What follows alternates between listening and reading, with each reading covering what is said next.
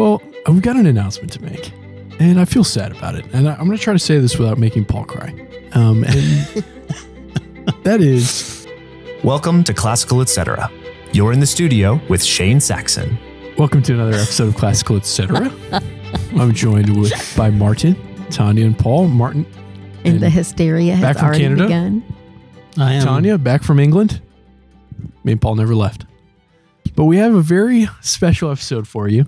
But before we get to that, we're going to talk about classical education and how it relates to the church. And we have an announcement. But before we get there, we have to honor our time honored tradition. And I've got to ask you, Martin, what have you been reading recently? I finally finished The Three Musketeers. Wow. All right. Oh, well, okay. So, what's your final thought? My final thought is that I would have to read it again in order to really assess it properly. It's a and double. I'm not going to a, do that. Right. It's a double reader. Look at that. yes, he liked it so well. He's going to I, read no, it I, again. I said I liked it so well. I thought that I should read it again, but I'm not going to. That that should tell you something else. Yes, that does tell me something else. Um, Okay, so But- not a big fan. but I am I am and I haven't started on it yet, but it is up, it's ready to roll, is The Red and the Black by Stendhal, Hmm. which is one of those books. There's these there's this whole body of books that are on the great books lists, and you have no clue what they're about. Right. I've Hmm. never heard of that book. And I have and I have found, you know, because you, you're you're judging. Okay, so really, should I read this book? because I really don't know anything about it? I, but history has judged this book to be valuable, Hmm. and usually history is right. I'm not sure what to say about history with the Three Musketeers, uh, but Wait, wait, um, wait. what what book list uh, did you find this on? Because when I Google like hundred great books, Mhm. there's a slew on there that are not that should not be On there. on there. like what? like Catcher in the Rye. Oh no, no, I like don't. that. I don't. Those are modernist books. I'm taught. These are uh, uh, Red and the Black would not be that that contemporary enough to be caught in that. Yeah. When when when was it written? I, I've never heard of this. oh, book. I, Oh, okay. I, I don't even know. So but I know it's an older. well, book. we'll look for Have an you started update. it? I've not started. it Oh, yet. okay. I'm just. I just because I just finished Gotcha. Three Musketeers. So I, I needed Something. We know how much that took out of you. Yeah, and it did. Tony, what have you been reading recently? Well, I'm crazy. Yes. So, we, we all know Oh, this. yes. I, I'm, I'm glad that this has been established. Even though right. it's So now been I'm going to prove it. so I um, started crime and not crime and punishment. War and Peace. War and Peace because our Memoria Mm. Press book group is reading War and Peace, and so we're going to have meetings on each volume. So since I was going to England, why? I felt like I needed to go ahead and start it because I was going to. There was no way I was carrying around that giant thing So you've never read it? Read it before? I'd never read it Oh. before. And so I finished volume one before I left. So I put it down. And then, so then my question is what do I take with me to England for my three week trek around the country? And so I decided because I had David Copperfield that I wanted to reread Mm. before I read Barbara Kingsolver's Demon Copperhead, I think is the name of it. Yes. I think And so I thought, well, I'll just take David Copperfield because it's so big that I will only need one book in that three week period. Hold on, hold on. That it's Da- 900 pages. Yeah, it can't be much different than the Then War and War and Peace. Peace. But it is, War and Peace is so big, and my David Copperfield's Oh. little, but it is 900 pages. So I'm reading a what? How many pages like is War and Peace? isn't 1400 page book and a 900 page book at the same time, which is just nuts. But I'm thoroughly enjoying David Copperfield, and I really liked the first part Mm. of Volume One of War and Peace. But the, all the war stuff, I mean, that to me is well, just it I don't switches want to back read and it. forth between the Right. war. Yes, thank and, goodness, because but the whole second part of Volume One was the war, and I just don't care. I don't care about No, about just how she doesn't they care about win war, the but she's battles. reading War and Peace. Right, I want the peace part, Yeah. not the Well, war. that's well, the, the the peace part, even if you don't like the war part, will Mhm. make it worth your while. I be, I totally believe it. You know, there's a reason it's still in print. Mm-hmm. And still Was it- getting new translations coming out. Yes, and new translations. Yes, and we are reading the Pevear translation, which I think reads everything I've read It- it that he reads well. translated is just be- And I have beautiful. never read Pevear, and I know he's his translations. He and his things. wife. I don't want to leave her out. Um, they do it together. Help the experience that you were reading David Copperfield as you were trekking the, Through the streets of England. England. Yes, of course. That sounds but nice. you know, I've read so much Dickens, but I didn't remember. I, I hadn't read David Copperfield since college, and I re, I forgot that Uriah Heep is is in that book. Mhm. So I just keep thinking of the metal band, and thinking, why did they choose Uriah Heep for their name? Oh yeah, I I remember that band. uh, Yes. growing up. In I LA. never really Mhm. listened to their music because it was really heavy. Yes. Mm. Well, didn't think we get a Uriah Heep citation on this There podcast, you but here we, here we have it. Yes, Um, he's so a very negative character. Yeah. I've read two, I read two books recently. So Death of Ivan Ilyich, short short Mm. novella. Yes, I I've read that read it in before. college too. And it was good. Kind of dark. Mhm. No, that, Spoiler that's alert, he Tolstoy, dies. right? Uh yes. Yes. Yeah. So it was good. And then I read The Secret Place of Thunder, which Mm. was a nonfiction meditation on secular or Charles Taylor has this expression in the secular age about he describes our age as expressive individualism. And so this guy, John Starke, was kind of meditating on the way that Jesus is teaching about fasting, praying, and giving to the poor in, in secret is a little bit of an antidote to expressive individualism for people who are Mm. practicing Christianity. So it was a helpful meditation. I Hmm. thought it was good. Hmm. What would you read? Um, I, uh, my wife and I stopped by the bookstore at the Berry Center, Oh yeah. and I'd never been there before. It's in Newcastle, Kentucky, and I was blown away by their selection. I mean, I Mm. shouldn't have been. I mean, I just loved. They had loved- all the books by well, Berry. well curated. No, and I a mean, lot more. and a lot more. Yeah. And what they have that's not by Berry is very well curated. I mean, you just go to like the history section. It's like all the books that I would want to, like, I just would want to buy every book in the bookstore. You know why? It's curated by an HLS grad, Who? Virginia. Oh, Did she. Virginia oh, wait on you? Uh, no, Oh. it, it no because Wendell's granddaughter. No, it would have been. It was somebody else because it was a, like a younger, like college age person that was studying like I- I- biology while I she taught was- Virginia. You did teach Virginia. Uh, That's why it's well curated. yes. It's because Martin taught the curator.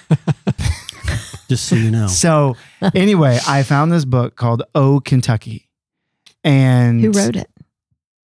Barbara somebody. Hmm.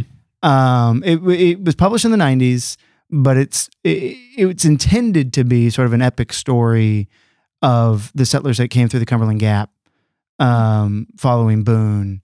And so I, I'm just at the beginning of it, but it is warming my Kentucky heart. and um, and I lo- I mean I love that time period. Time period's wonderful. Um, Have you read Kentucky- Janice Holt Giles? Kentucky uh, produced some great writers that nobody Mm. knows about anymore. Janice Holt Giles. Janice Holt Giles. I've never heard of a Janice Holt. You really need to historical- read one of the great Holt historical Giles. fiction writers, Mhm. actually. Um, and then uh, James Lane Allen, uh, who wrote a Kentucky Cardinal, which is one of those beautifully written books I've I've ever read. Uh, James Fox Jr. or John, I'm sorry, John Fox Jr. who wrote The Trail of the Lonesome Pine Mm. and um, and and a number of others. Um, there was a movement in the early 20th century called the the local color movement, and books about localities, you know, uh, became very popular, and so they were on the top rank among the top rank of those uh, local the local color movement. And You know some wonderful. really obscure things. I, Yeah. I. Yeah, there's Mm. some nooks and crannies in there that are yet Hey, to be explored. Somebody's got to read them. for for Martin growing up in California, right? Like your your embrace of Mm. all things Kentucky Oh. is is Uh, yeah, I love there it. was a real culture here. There, there's culture there, but it was the beach culture, uh, which is a little bit different. different. Hey everybody, Shane here. Just saying thank you for the way you've supported our show and continue to do so through your likes, shares, and comments below. Viewer support makes this show work, and we're incredibly glad to have you along on this classical journey. Thank you for being here. And let's get back to the episode. Well, we've got an announcement to make, and I feel sad about it. And I- I'm going to try to say this without making Paul cry. Um, and that is, I am leaving Memoria Press, and I've taken a pastor job in my home state of Wisconsin, in Door County. If anyone's ever been to Door County, it's the most beautiful place on earth. What's the city? It's called Sturgeon Bay. Okay. I'll be Ooh, a pastor. sounds this- cool. Yeah, It- it's, it's an amazing. it's a very very beautiful city. beautiful place. Yeah, I have been to Door County, no. but I would not agree that it's the most beautiful place on earth. And I'll be a pastor at the Sturgeon Bay Community Church. But sadly, That means I'm leaving Memoria Press and Highlands Latin School. And for anyone who knows me, you know that I came to Louisville to go to seminary. And then me and my wife found a home here that kind of we just stayed. And but the goal was always to go be a pastor. And which so, you were very transparent about Yeah. when we hired you. And then when we promoted you to run the schools division, you still said, you know, my calling is to be a pastor. And I said, if you just give me two years. then every two years you said if you just give Give me- me This give me two reminds me- years. two more Just give me two years. This reminds me of the movie Support Your Local Sheriff with James Garner, where he keeps saying, No, I, I just need you to understand because I want to be sheriff. I, I, I'm on my way to Australia now. Okay. Right. And Yes. he ends up staying. Yes, which is exactly what I was hoping was going to happen was that Shane would fall so in love with us and with his Mm. job here and I consider what we're doing a ministry that it would maybe fill that ministry call in So his our, our, heart. our, our listeners need to know that, that we're still trying to convince Shane to stay, even though he's made his decision. And Tanya, I have to apologize that I set you up for this disappointment because you asked me for two years and I'm here 12 years later.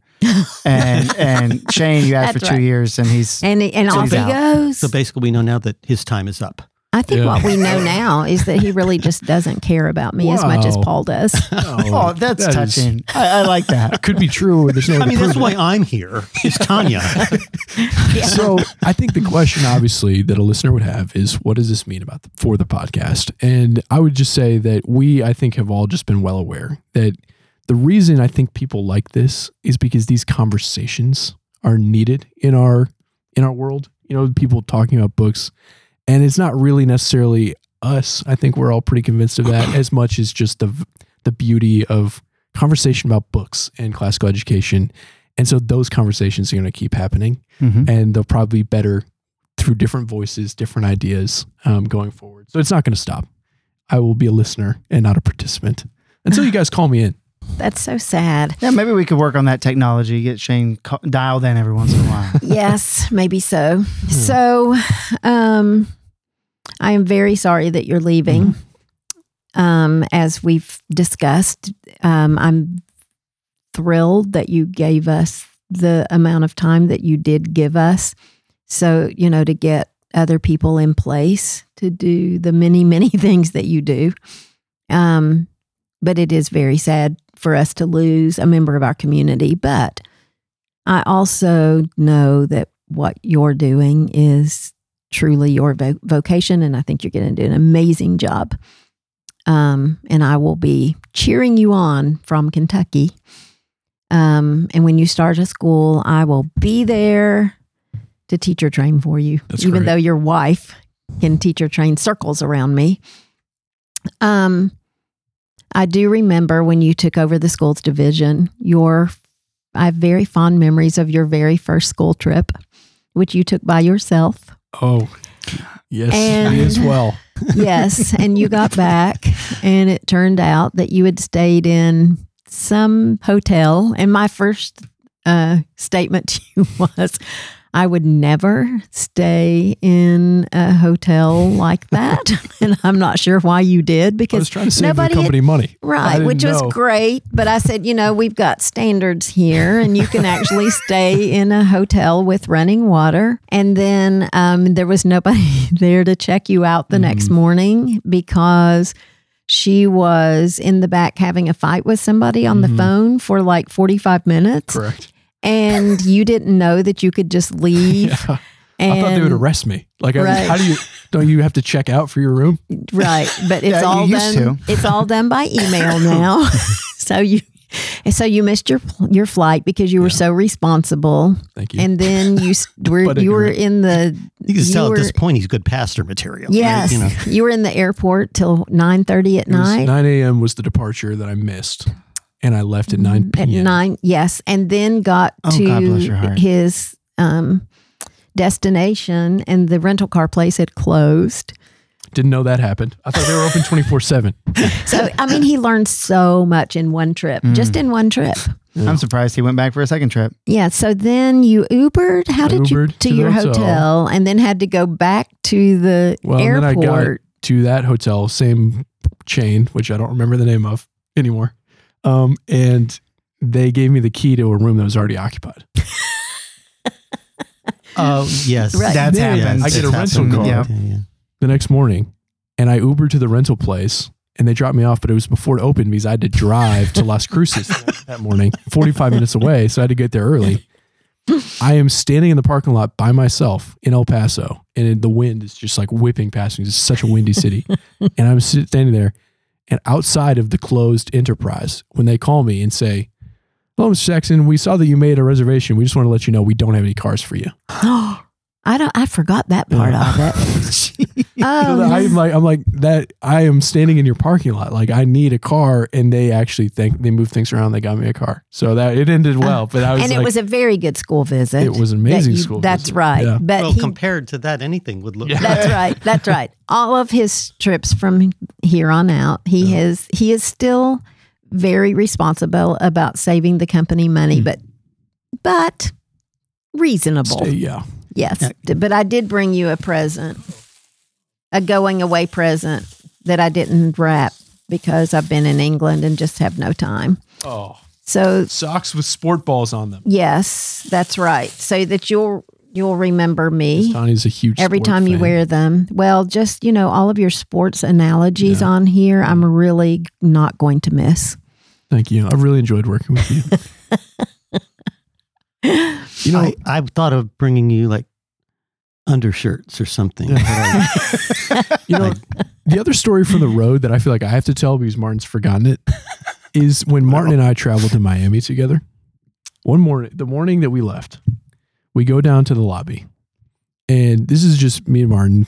Our brains just we're operating at peak capacity. That This is this Yeah. is you all leaving Miami trying to come home. Yes. So we're Okay. standing in the lobby and for maybe, you know, 20, 30 minutes, we're standing there on opposite sides of the room, didn't know each other were there. And eventually, Waiting? yeah, eventually we realized that we're there together.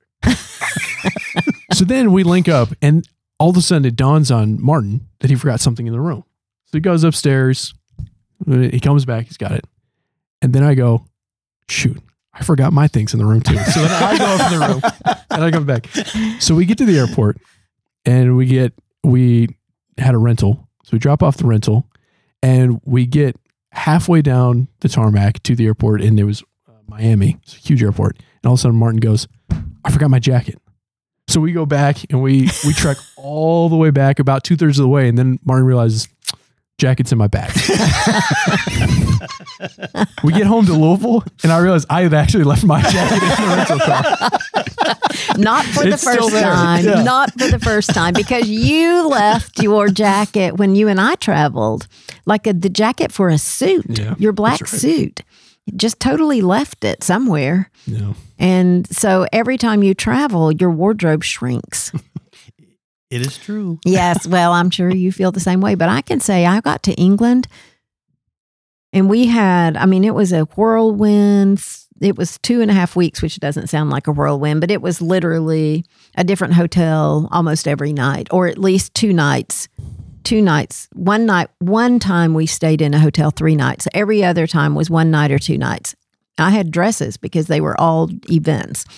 And so I would undo my suitcase, hang all my dresses up, and the next morning have to take them all down and put them back in the suitcase so they wouldn't get wrinkled.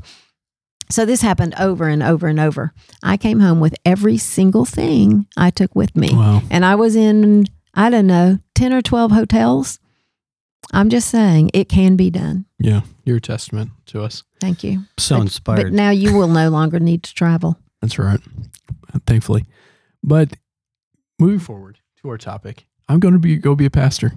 Mm. But I don't see this as a deviation in the mission I've had the last few years. I just see this as kind of narrowing to more specifically what I think is within what I've been called to do and maybe within my skill set. And that is, I do think there's always been a very important part of what we do for achieving the mission of the church in classical Christian education. Because if we are training students in the liberal arts towards virtue and wisdom, then we are participating in the work of the church that makes our students useful to the kingdom to glorify God. How do you guys see classical education helping contribute to the mission of the church? Well, I would say that the Western civilization that we're all um, heirs to has been fundamentally formed by Christianity. It's not just the the West; it's the Christian West, and I use that term all the time. Tolkien liked to use that term. Um, that the so that the values and the ideals that that that are characteristic of the Christian West, those are the things that get passed on in our literature, in our history, which classical education really emphasizes. This is the way that we pass on a civilization, and it is the civilization of the Christian West.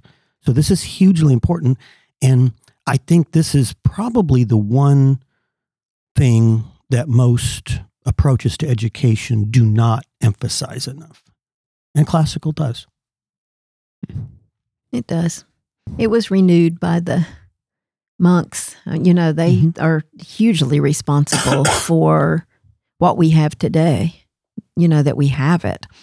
But also, I think classical education teaches students how to think. I mean, look at Paul's introduction to philosophy metaphysics class um, at those students and what, which he can speak to more than me, but but really what you're teaching them and and how they're being forced to really stretch their brains and i always think that the you know we say truth goodness and beauty all the time to me that that word truth is a capital t it Mm. truly is whether you're whether it's a classical christian education that you are giving your children or just a classical education i do think the truth is there and that it does point to the divine.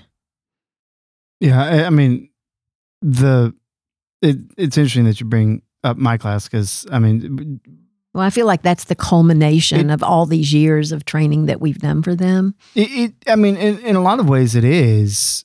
In, in what's been interesting to me as I've been teaching it the past couple of months, again, is that you know, in starting with the ancient Greeks, right? What what the students are are having to wrestle with are the ideas that preceded the incarnation by a few hundred years, and so they're they're sort of fully understanding the the problems of human reason, human existence, um, before the incarnation, and then and kind of halfway through the year we get to Boethius, and we we get to see how how Christians took those ideas and said this is fully in harmony with the order of the world that we see and the revelation that's been given to us. And so it's not just you have over here um, the natural world, and over here you have faith, but those two things are intimately connected. Um, and and it gives them sort of a way to understand that Mm. uh, and forces them to think through it. And it's it's always rewarding to me to teach that class and see the students really struggle through that and come through on the other side. Right now we're in struggle mode. and you know, but I know I've seen it before and I know it's coming when we break through that and they're going to go, "Oh, now this starts to make sense." Something like like the assumptions that I already had about the world are now defensible because I've we we've taken sort of human wisdom and and divine wisdom and shown how those two things go hand in hand because we, reason was given to us by God. It's all divinely. hmm And we know things. I mean, Plato talked this. I I love this. This I mean, the other day we were talking about how the good, Plato's idea of the good, is is the author of our ability to know, right? Mm. And so, so I mean, yeah, we talk about that God created us in His image and likeness, and that means that He gave us reason. It's it's the same idea, and and it's it's just it's wonderful for the students to struggle through that. And I'm writing an article for our ne- next issue of the Classical Teacher magazine about this this very thing the the how Athens and Jerusalem are working together here. And you used a word in your description, harmony. Mm. You know, there's a, there's the dissonance view, which is Tertullian's. You know, what hath Athens to do with Jerusalem? Um, there's the melodic view, you could call it, where they're they're very closely tied together. They're just two sides of the same coin. They're just, and then there's the harmonic view, because harmony is two different voices two different keys, but they go together. Mhm. And this was the view of Leo Strauss and uh, Jeffrey Hart. Um, and that's that's that they they are there are some struggles between those two things. There's a tension between Mhm. those two things, and it's that tension that we always have to deal with. You know, that's that's coming from God's direct, direct revelation and our being made in the image of God, and yet we're human beings. Mhm. And so there's that. Mm. There's always going to be that tension there, and that's good because it's the energy that drives Western civilization. I think you guys are both speaking on kind of a higher level view. And a lot of the people from the circles I come from and the circles I'm going to kind of fe- see the educational choice, especially really committed Christians. They see the choice as between um, w- homeschooling slash parochial school and public school as a decision that has pros and cons. But on the one side, it's that it may be a protected environment where they're able to be trained. And in the other situation, it's one where they're going to take more ownership of what they believe because they're forced to, to form an identity of themselves.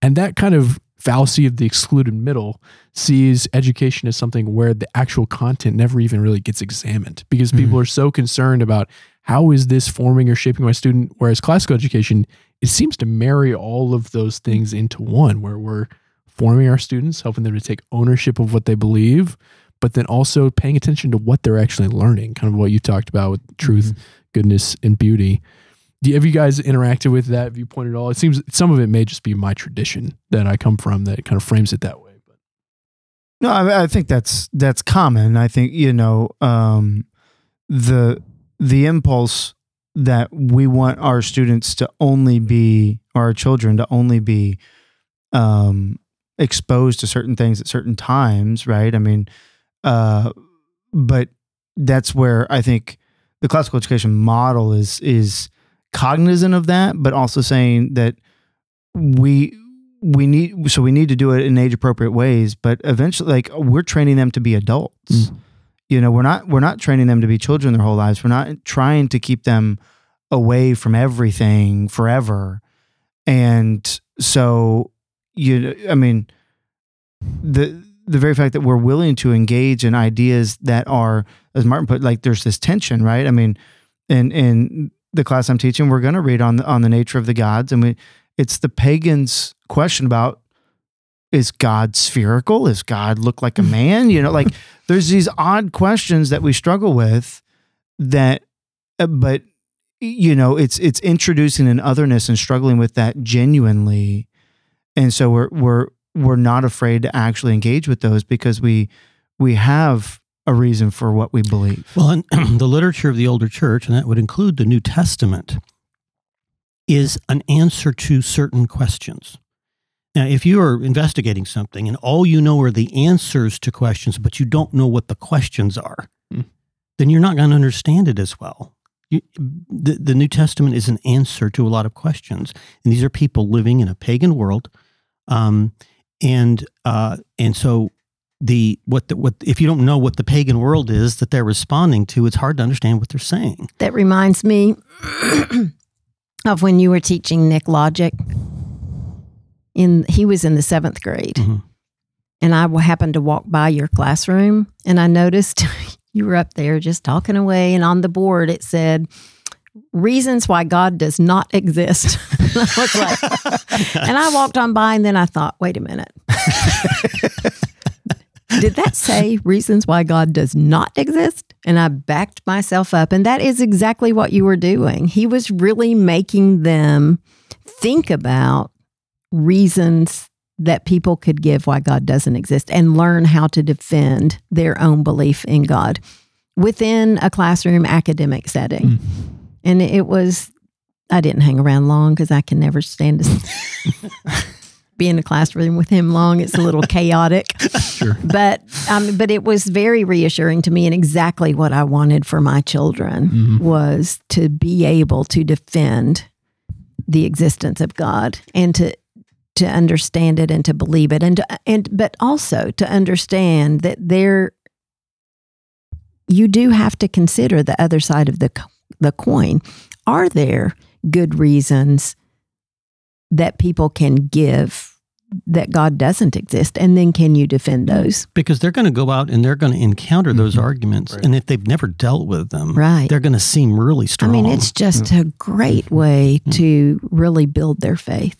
Yeah, and and I mean, I mean, the fundamental question we're asking, right? Like, does does classical education participate in the mission of the church? Um, the church today has very limited time, you hmm. know, in insofar as trying to educate the children, and the church is is is. I mean, there's you could make a distinction between evangelization, right? Sort of a, a, turning of the soul and catechesis, which is a which is an understanding of of you know what we're doing. And classical education in in our model is is really like we're, we we really support the church in that that mission of catechesis of of teaching what it is. The culture is helping evangelize them, but we're not. But but we also recognize that we're working together with the church, and the church's you know maybe proper role um, if if we're helping support it through catechesis is that evangelization part. Um, but I mean, you think about it, whether you, you know those kids get one or two hours a week in instruction in church, you know, then but at school they're there Every day, it's an four or five days a week, right? Academic. and so we can really really support not only in in in the the times where we're studying the Bible explicitly or studying the history of the church explicitly, but when we're studying um, literature and and what it means to be human and and the history and seeing how man, you know, the choices man makes and what those ramifications are and all of that can can feed the the desire of the church to educate. It's a really basic point, um, especially for you you guys who have been thinking about education your whole lives. But for some people, you know, when the psalmist says that everything is the Lord's, you know, it's like if you get you know, use the word term catechized. Sometimes you hear people talk about discipleship, formation, catechesis. If you get are cate- catechized in a way that says this stuff is the Lord's, everything else is other people's, then you're you're not doing classical education. Because in That's classical right. education, we're saying it's big T truth in science, literature, and we can make those connections. Mm-hmm. Yeah. Everything's divinely touched, Right. inspired, even And the connected. pagans. Yeah. So let me end on this. Let, let's say hypothetically, someone among our members was going out and they were going to start a school out of their church. hypothetically speaking, five six years down the road, what advice would you give him or her as they started this endeavor, and how could they make the most effective classical Christian school possible in rural Door County, Wisconsin? Oh. I think the the number one mistake that people make, and I'm you. I don't know anything you don't already know, having been in your role. That's but I'm true. just going to say this publicly: that the biggest mistake people make is not is the people who had the vision for starting a school don't necessarily pay good attention to the financial business side of running a school and it's it's got to be self-sustaining. You've got a responsibility to pay your teachers.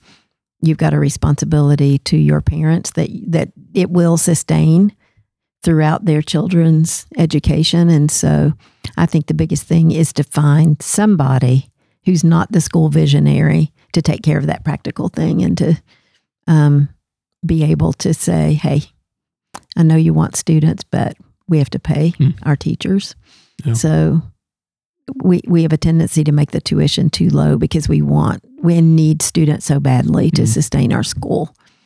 So that's my that's always my number one because we're generally talking to the visionaries, the, people. ones. Yeah. Yes, we're talking to the Cheryl Lowe's, but Cheryl Lowe needed a Brian Lowe Mm.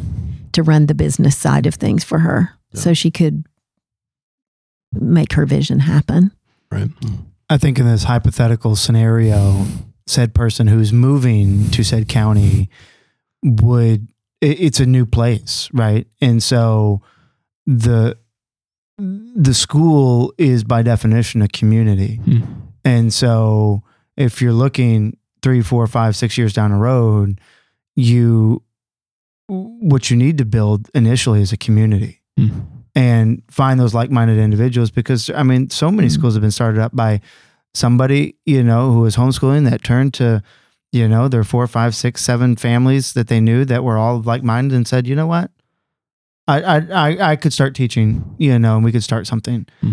And, and then, it, you know, it's arising out of a, a, out of an already established culture where you already know the families, you already know the, the, you know, you, you share in this, in this vision of what we want for our children. and you've got a you've got a support network which Mhm. is exactly what we were doing in England is building support networks between local people Mm. who just needed to find each other so that they do have the support that they need to do what they need to do i think that's a really great point And then once you've got the school established, I think that, and this is one of the things that Cheryl did, you need to constantly be communicating to your parents and prospective parents And teachers. and and- teachers and teacher, yeah, sorry, and teachers what it is you're doing and why you're doing it. Mm. Amen. Cheryl would have these coffees uh, and have invite parents from the school constantly re-articulating